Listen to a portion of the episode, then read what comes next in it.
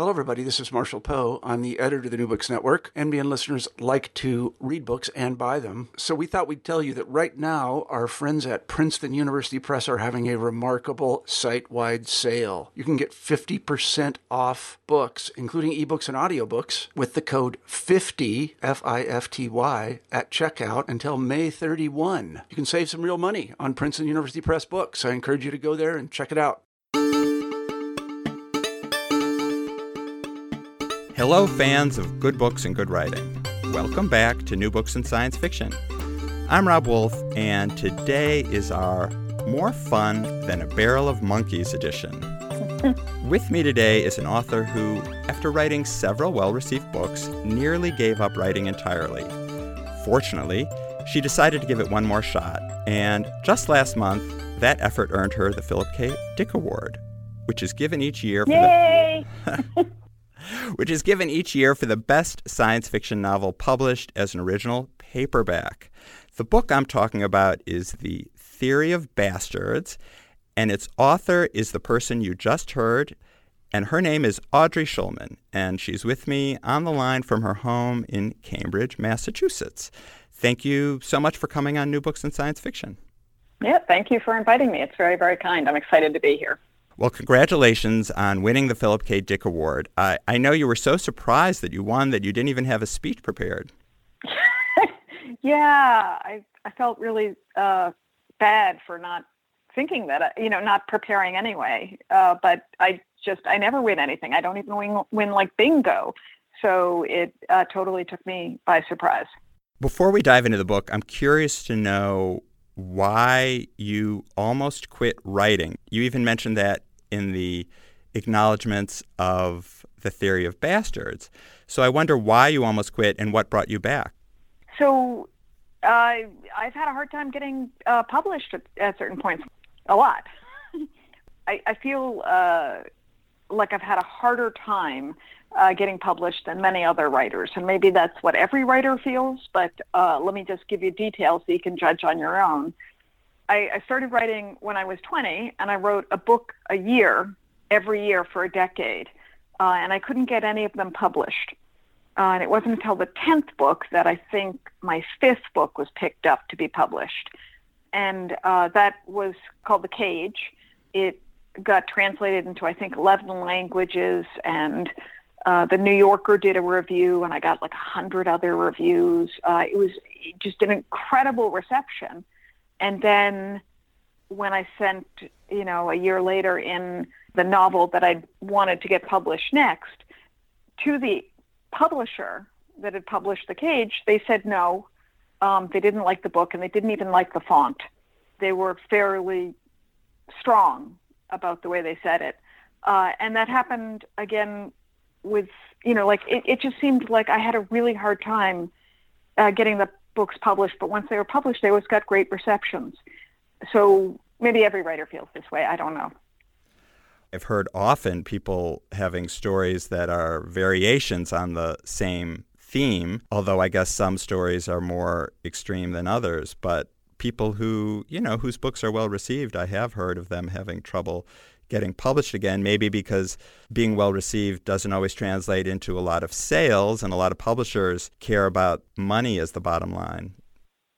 I've always been told, I don't, I, I don't know if this is true, but that the publishing industry before, uh, earlier than, let's say, the 80s, it was about publishing works that the publisher thought were really high quality and not so much about dollars per inch of bookshelf. So it might be that having publishing companies be owned by bigger and bigger companies have moved it more into a monetary equation, which isn't necessarily a horrible thing, but I feel like we miss a lot of the long tail distribution or the diversity of thought that could be out there. And I believe democracy depends uh, partly on having a really well educated and, and thoughtful population. And so I, I for many different reasons. I think that there should be a as great a diversity of books out there as possible. Well, your story, I think, is inspiring and that you didn't give up and you decided to keep on trying. And so, what in fact brought you back, made you decide, after having had these experiences, to write another book? My editor at Europa decided to publish uh, my book just before Theory of Bastards, which was called uh, Three Weeks in December. And with him wanting to publish another book, I thought this is worth it. I mean, I've always wanted to write. There's nothing more I've wanted. And so, given the opportunity, I couldn't say no. In the in the case of Theory of Bastards, it was such a fun book to write too. Well, let's get into it then, and let's talk about why it was such a fun book to write. Maybe we should lay out a little bit of the story. The Theory of Bastards touches on a lot of themes and has several plot lines. It's about bonobos, which are among, or, or maybe they are humans' closest relatives in the animal kingdom and there's a storyline about technology and our growing reliance on it, or our, maybe even our over reliance on it. And the book also touches on climate change and sexuality. And maybe at its core, it's about the relationship and the past histories of your main characters, who are two scientists, Frankie Burke and David Stott, who are actually studying the bonobos. Maybe we should start with the bonobos. You know, what I find amazing is that many people don't know about them. They're they look basically like chimpanzees, except for they're a little skinnier and less muscular. Their hair tends to be parted in the middle as though they just so they just parted it with a comb and sort of slicked down a little bit like alfalfa and the little rascals. And they are just the sweetest, most gentle creatures. You know, we all uh, grew up with stories of like the violence of chimpanzees that will, with determination, go, you know, premeditated go out and uh, hunt and kill another chimp in groups. So the story is always of this humans being related to this, you know, our, our closest relation being this violent, angry great ape. But in fact, some scientists believe that bonobos are even more closely related, or at least more like what is considered the missing link in terms of both the brain. They have von Economo uh, neurons, otherwise known as spindle cell neurons. They're the kinds that are associated with empathy and uh, self recognition and humor and kindness. And they're also just in terms of their body shape, the, the limb to uh, torso ratio, etc. They look a little bit like what Lucy would have looked like, the earliest human relation they seem in many ways more civilized than humans. I mean, more peaceful, more cooperative, more loving.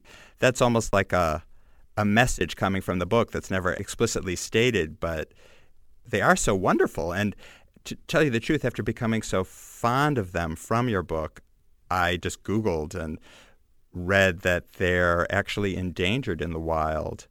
And I thought it was strange that given that they're so closely related to us, there isn't a hue and cry about their decline. Well, so most people don't know about them, and that's partly because they're overtly sexual. So their way of reducing aggression and violence is through having sex. They'll have it, you know, it's under any tension. And so zoos won't have bonobos very often. There are a few that do, but not many do because the parents don't won't know what to do with the kids if the, the bonobos are constantly having sex in, in the zoo enclosure. And, you know, PBS won't do a lot of specials on them because they have, they'd have to edit it so much. So we don't know a lot about bonobos, and therefore we don't understand that they are endangered, which is just terrible. It's incredible that our prudishness would interfere with our interest and efforts to protect this very special species. Yeah. Yeah. I mean, I just, uh, doing research on them just made me happy because they're just so sweet and gentle. Like in all the research I did, the only case in which I found any bonobo attacking another one was just uh, one bonobo bit another one and, and broke the skin slightly, so a teeny bit of blood came out and everybody, you know, all the other bonobos were so horrified they kept coming over and examining the hand as though this had never happened before, which is just remarkable. Frans de Waal is, is one of the major researchers of them, of bonobos, and he just writes uh, beautiful, beautiful stories about the different episodes he's seen with them where they care for one another or just how smart they are and kind. Did your research consist mainly of books? You have a research appendix at the end of the novel, so it's clear that a lot of the stories and the scenes of the way the bonobos relate to each other are actually based on real life observations of scientists. I just wondered if you had any firsthand encounters with bonobos. No, I tend to, you know, different people learn in different ways. And I learn really well from reading. And so I, I just tend to read book after book after book until I can, until it seems real to me. And so what I did in this book was take a lot of stories of the from the researchers and weave it together into one narrative. So there's a point at which, for instance, uh, one of the bonobos comes upon a, a bird that had hit some glass and, and uh, fallen on the ground. And so the bonobo like looked at the bird for a while and sort of you know, which seemed to be unconscious and opened its wings and touched it very gently, trying to figure out what was wrong, and then picked it up and climbed to the top of a climbing structure and threw the bird back into the air and then seemed really baffled when the bird didn't begin to fly because it was either unconscious or, or dead. If you think about that, the bonobo understood the bird needed help and was trying to return it to its element, which is such an interesting image and story. But there there are a lot of them of stories like that where like the there's a a classic bit of research where you have a basically a tray of food on wheels uh, with a rope around it so that in order to pull it towards you the the rope is not tethered to the tray in any way two different uh, animals have to pull it toward them together at the same time cooperate um, and when this research is done with chimpanzees, uh, it takes them a long time to understand what they need to do. And then as soon as the tray of food is pulled close enough, they start fighting to grab the most amount of food. Whereas bonobos will understand really quickly uh, and will never fight over the food once they get it close enough. They're just kind creatures, uh, and it comes through so much in the research.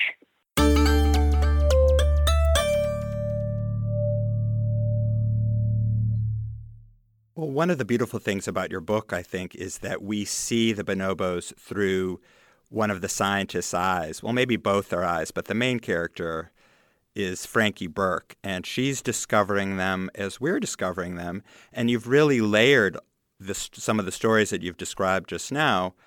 Uh, as she's discovering them, we're discovering them, and it feels like a real building of knowledge. And in her case, she actually has a a thesis she wants to prove. And that thesis is, in fact, the title of your book. It's the theory of bastards. And I wondered if you could explain what is the theory of bastards?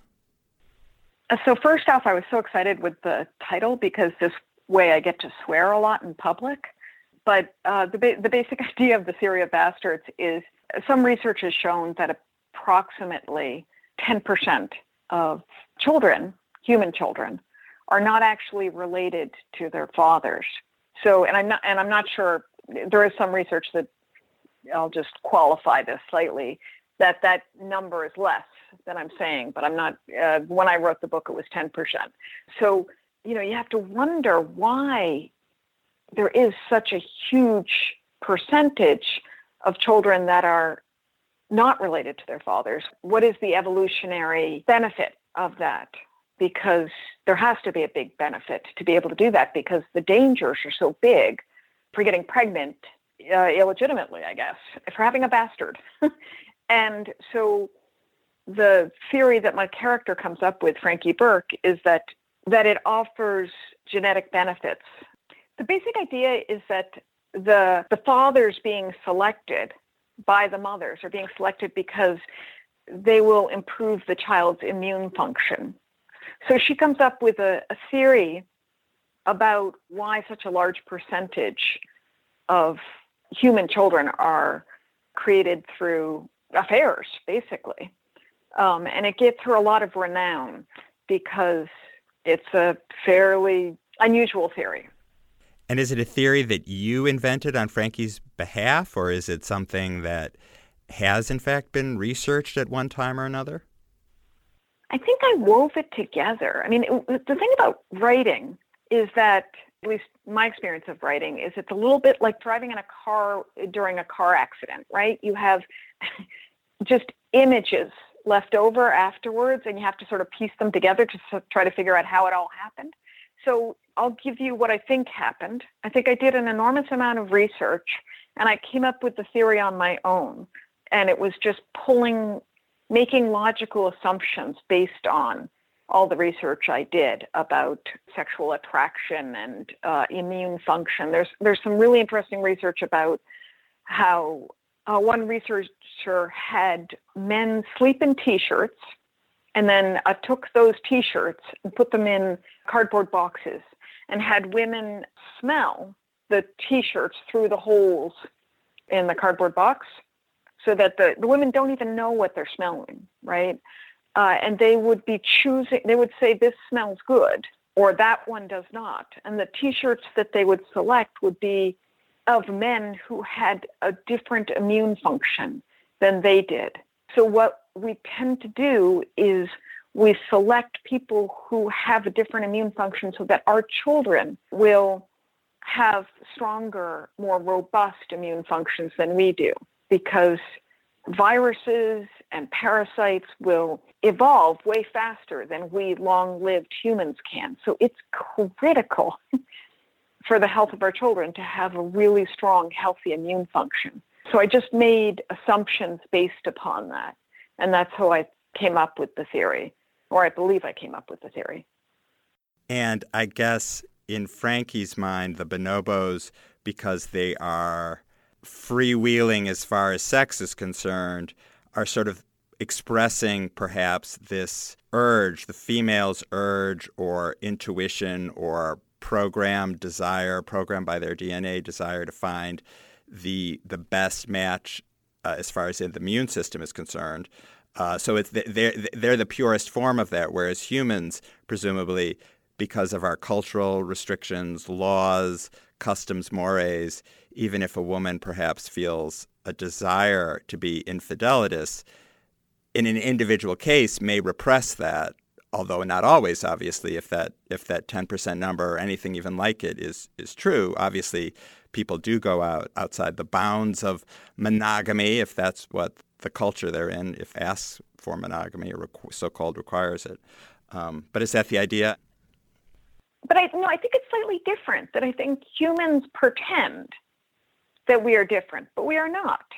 The, the, and the, the, what's really fascinating to me is humans are the only animal that I know of that goes off to have sex in private right? That feels that it's a function that others should not see.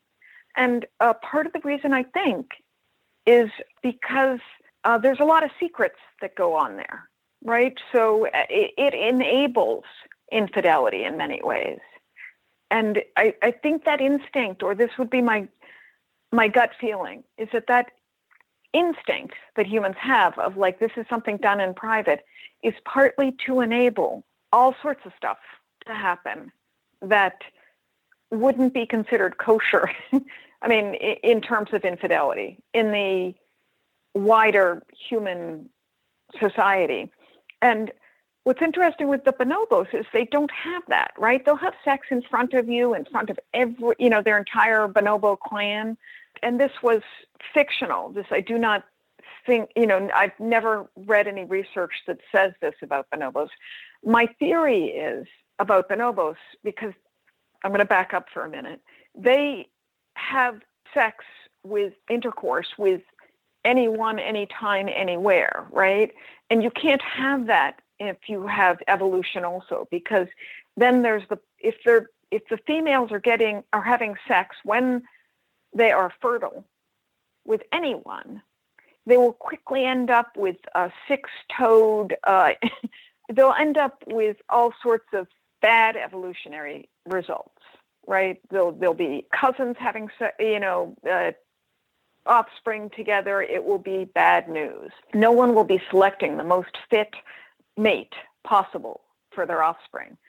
So my theory with the bonobos is that when it, the females are fertile, I'm betting, and uh, it'll be really interesting if any researcher ever contacts me and tells me if this is true, that they do, that they are secretive at that point, that they uh, head off with the male that they do think would be the best ideal father for their offspring. Because otherwise, I doubt bonobos would be so smart or able to even stand up straight. Because evolutionarily, they wouldn't be fit, if that makes sense. So that's in the book what in fact happens. So Frankie begins to see what she thinks is this behavior. So that's interesting to hear that that's where you depart from bonobo behavior as it's represented in all the books you have in the appendix. Yes, I just assume they can't possibly be not selecting well for genetic material at the point that the females are, are fertile because if so they they'd be unevolving back down to amoebas or something. On your website you have a q&a section and you tell a story that basically explains that you have a personal connection to this idea that this idea has emerged from your personal life experience and i i was hoping you could elaborate a little on that uh, right now and explain explain what that personal connection is. So my parents were divorced partly because my mom was unfaithful. And so that's always made me think about fidelity and made me sort of wonder on it. And our human obsession, female fidelity, always seems just interesting uh, to me. The, the part of the book is about uh, Frankie, the the character, spends a lot of time like looking at movies about unfaithfulness or trying to find them, and uh, she can't because there aren't all that many. There are TV channels that are just devoted to the Civil War, right? They're just show after show after show after show. But if you're looking for movies about what should be an incredible story. I mean, it's got love, it's got automatic tension, right? Uh, if you have infidelity, there aren't that many. And I think that's partly because a lot of directors are male and uh, just are in don't want to talk about that subject or anyway, that's that was yet another of my theories, which I have just so much fun in the book developing. But the book's not all about theories. It sounds that it's a science book or something. It's it's not. I try to I've always enjoyed books where I learn something and at the same time I'm deeply engaged in the plot and the characters. That for me is an ideal book where the, the writer is not talking down to me, but is instead giving me all sorts of interesting chunks of information that I can chew on and digest as I am utterly pulled forward by by both the plot and deeply uh, worried about the character. That's that's my kind of book, and I hope that that's what this book is. You know, it's definitely that kind of book. So now is a great time to segue to talk a little bit more about, I think, Frankie and who she is. She's someone who who in many ways seems to have withdrawn from the world due to various reasons, having suffered both, I think, in some personal relationships with men, but primarily having suffered a lot of pain because she had or has endometriosis.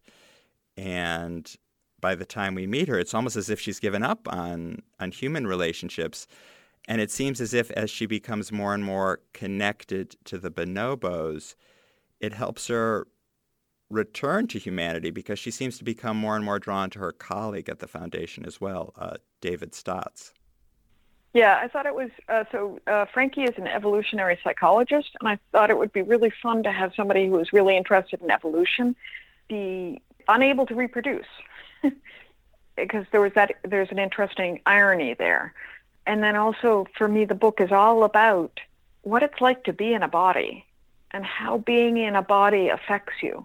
So the bonobos are, are in one kind of body, and you know Frankie's in another kind, and David Stotts is in another kind, and each the strengths, the weaknesses of each is sort of played out through the book.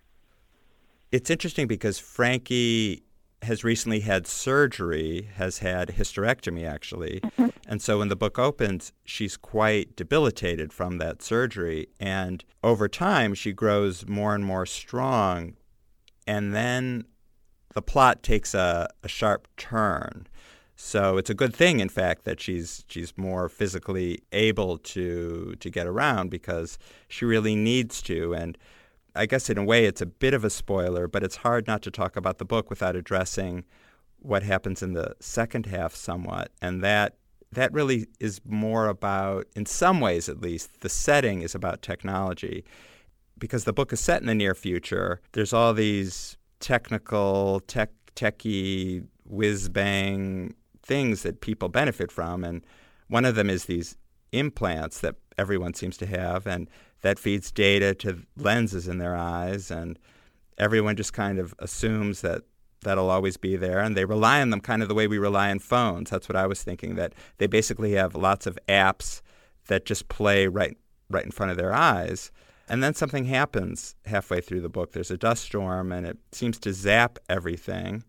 And Frankie and Stotts are left behind to take care of the bonobos during the dust storm and they become increasingly desperate. I mean, the plot really becomes almost an adventure story because it's like, how are they going to survive without maybe food in this place where everything, well, all the technology that they've come to depend on has completely failed? And it's almost like two books in one. And I, I wonder if there's something you could say about that, about your decision to, to take that sharp left turn. I mean, I love books that have a killer plot, like where all sorts of things happen, um, and where I'm deeply drawn in and, and can't stop reading. But I also love smart books. So a lot of my books start off where it's you're just getting used to the character and the ideas, and then they go strong into the plot, which at that point should be the vehicle for those ideas in a way. But for me, where this book came from was, or partly, was like I was once at a at a Whole Foods and there was I think it was the same day this there was a guy in like aisle number four looking at all the cereals, clearly unable to find anything to eat. And I think the same day I bumped into somebody or somebody asked me for directions and he was holding an iPhone in his hand uh, with Google Maps on it. I just I find us so as a species we are deeply capable, right? We're capable of making iPhones and uh, Google Maps, but we aren't capable of finding food in aisle number four or uh, in migrating across town, much less thousands of miles away. Um, I find us just a uh, species with these incredible strengths and incredible weaknesses. And I wanted to explore that in this novel. And I've always loved dystopian novels, post apocalyptic ones, right? But it's almost always only able bodied humans that survive. And nobody ever pulls their pet corgi out of the rubble and marches on. And I just thought it would be really interesting to sort of play out what would happen if a relatively capable, somewhat similar to humans species survived with humans post apocalypse and or something there, you know, something similar to an apocalypse, and what that would be like. And that was my dog scratching at the door. I'm going to let her in in hopes that she uh, gets a little quieter.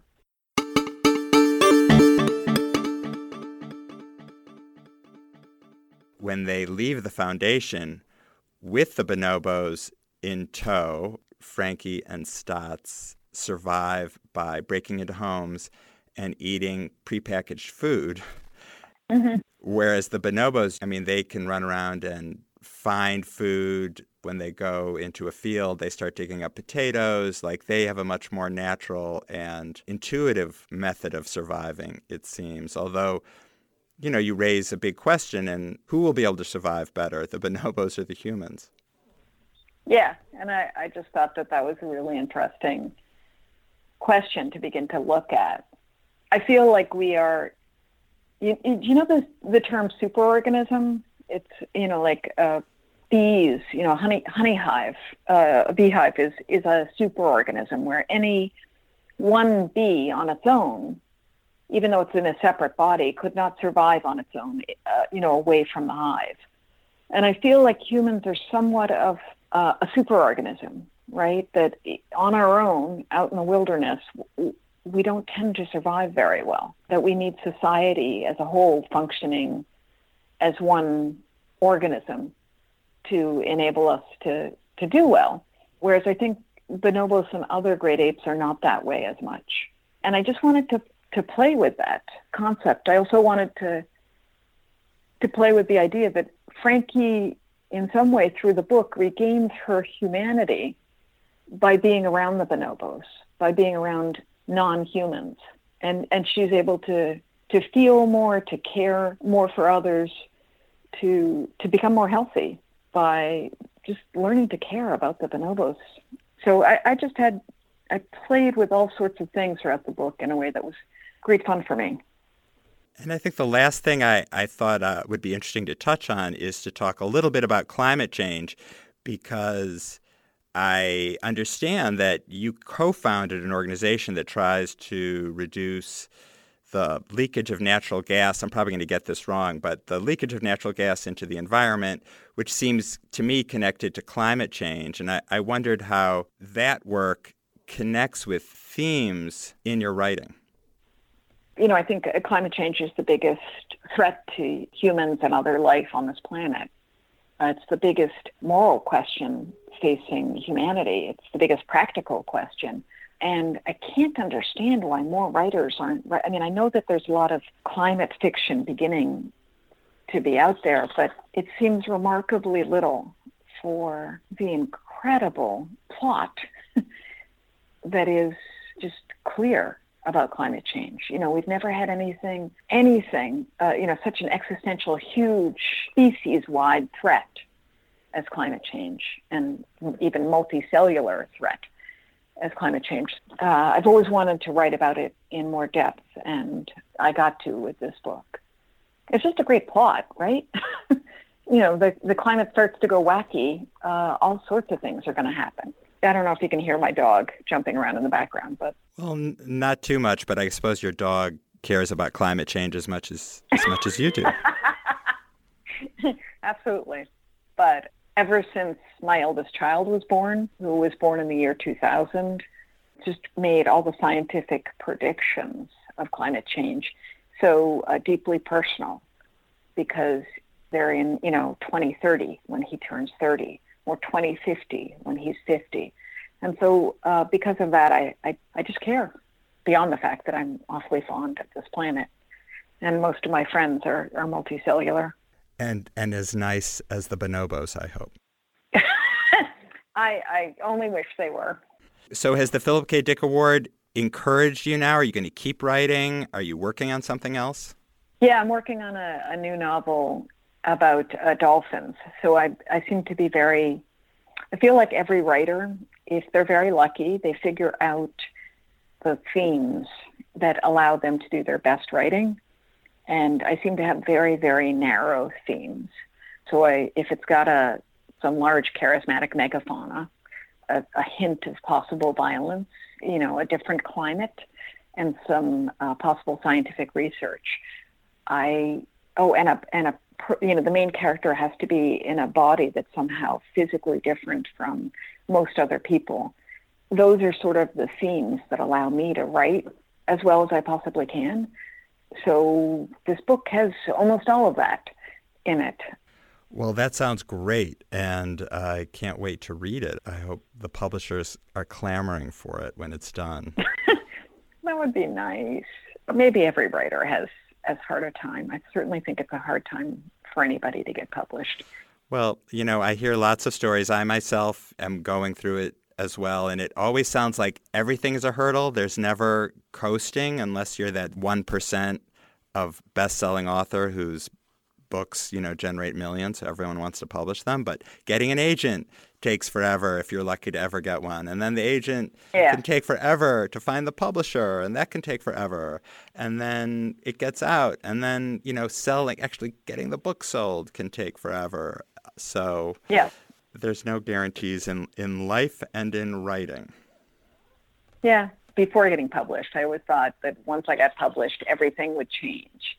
You know, after that, it would be simple. And so it was uh, surprising to me when it just sort of continues. It's still hard.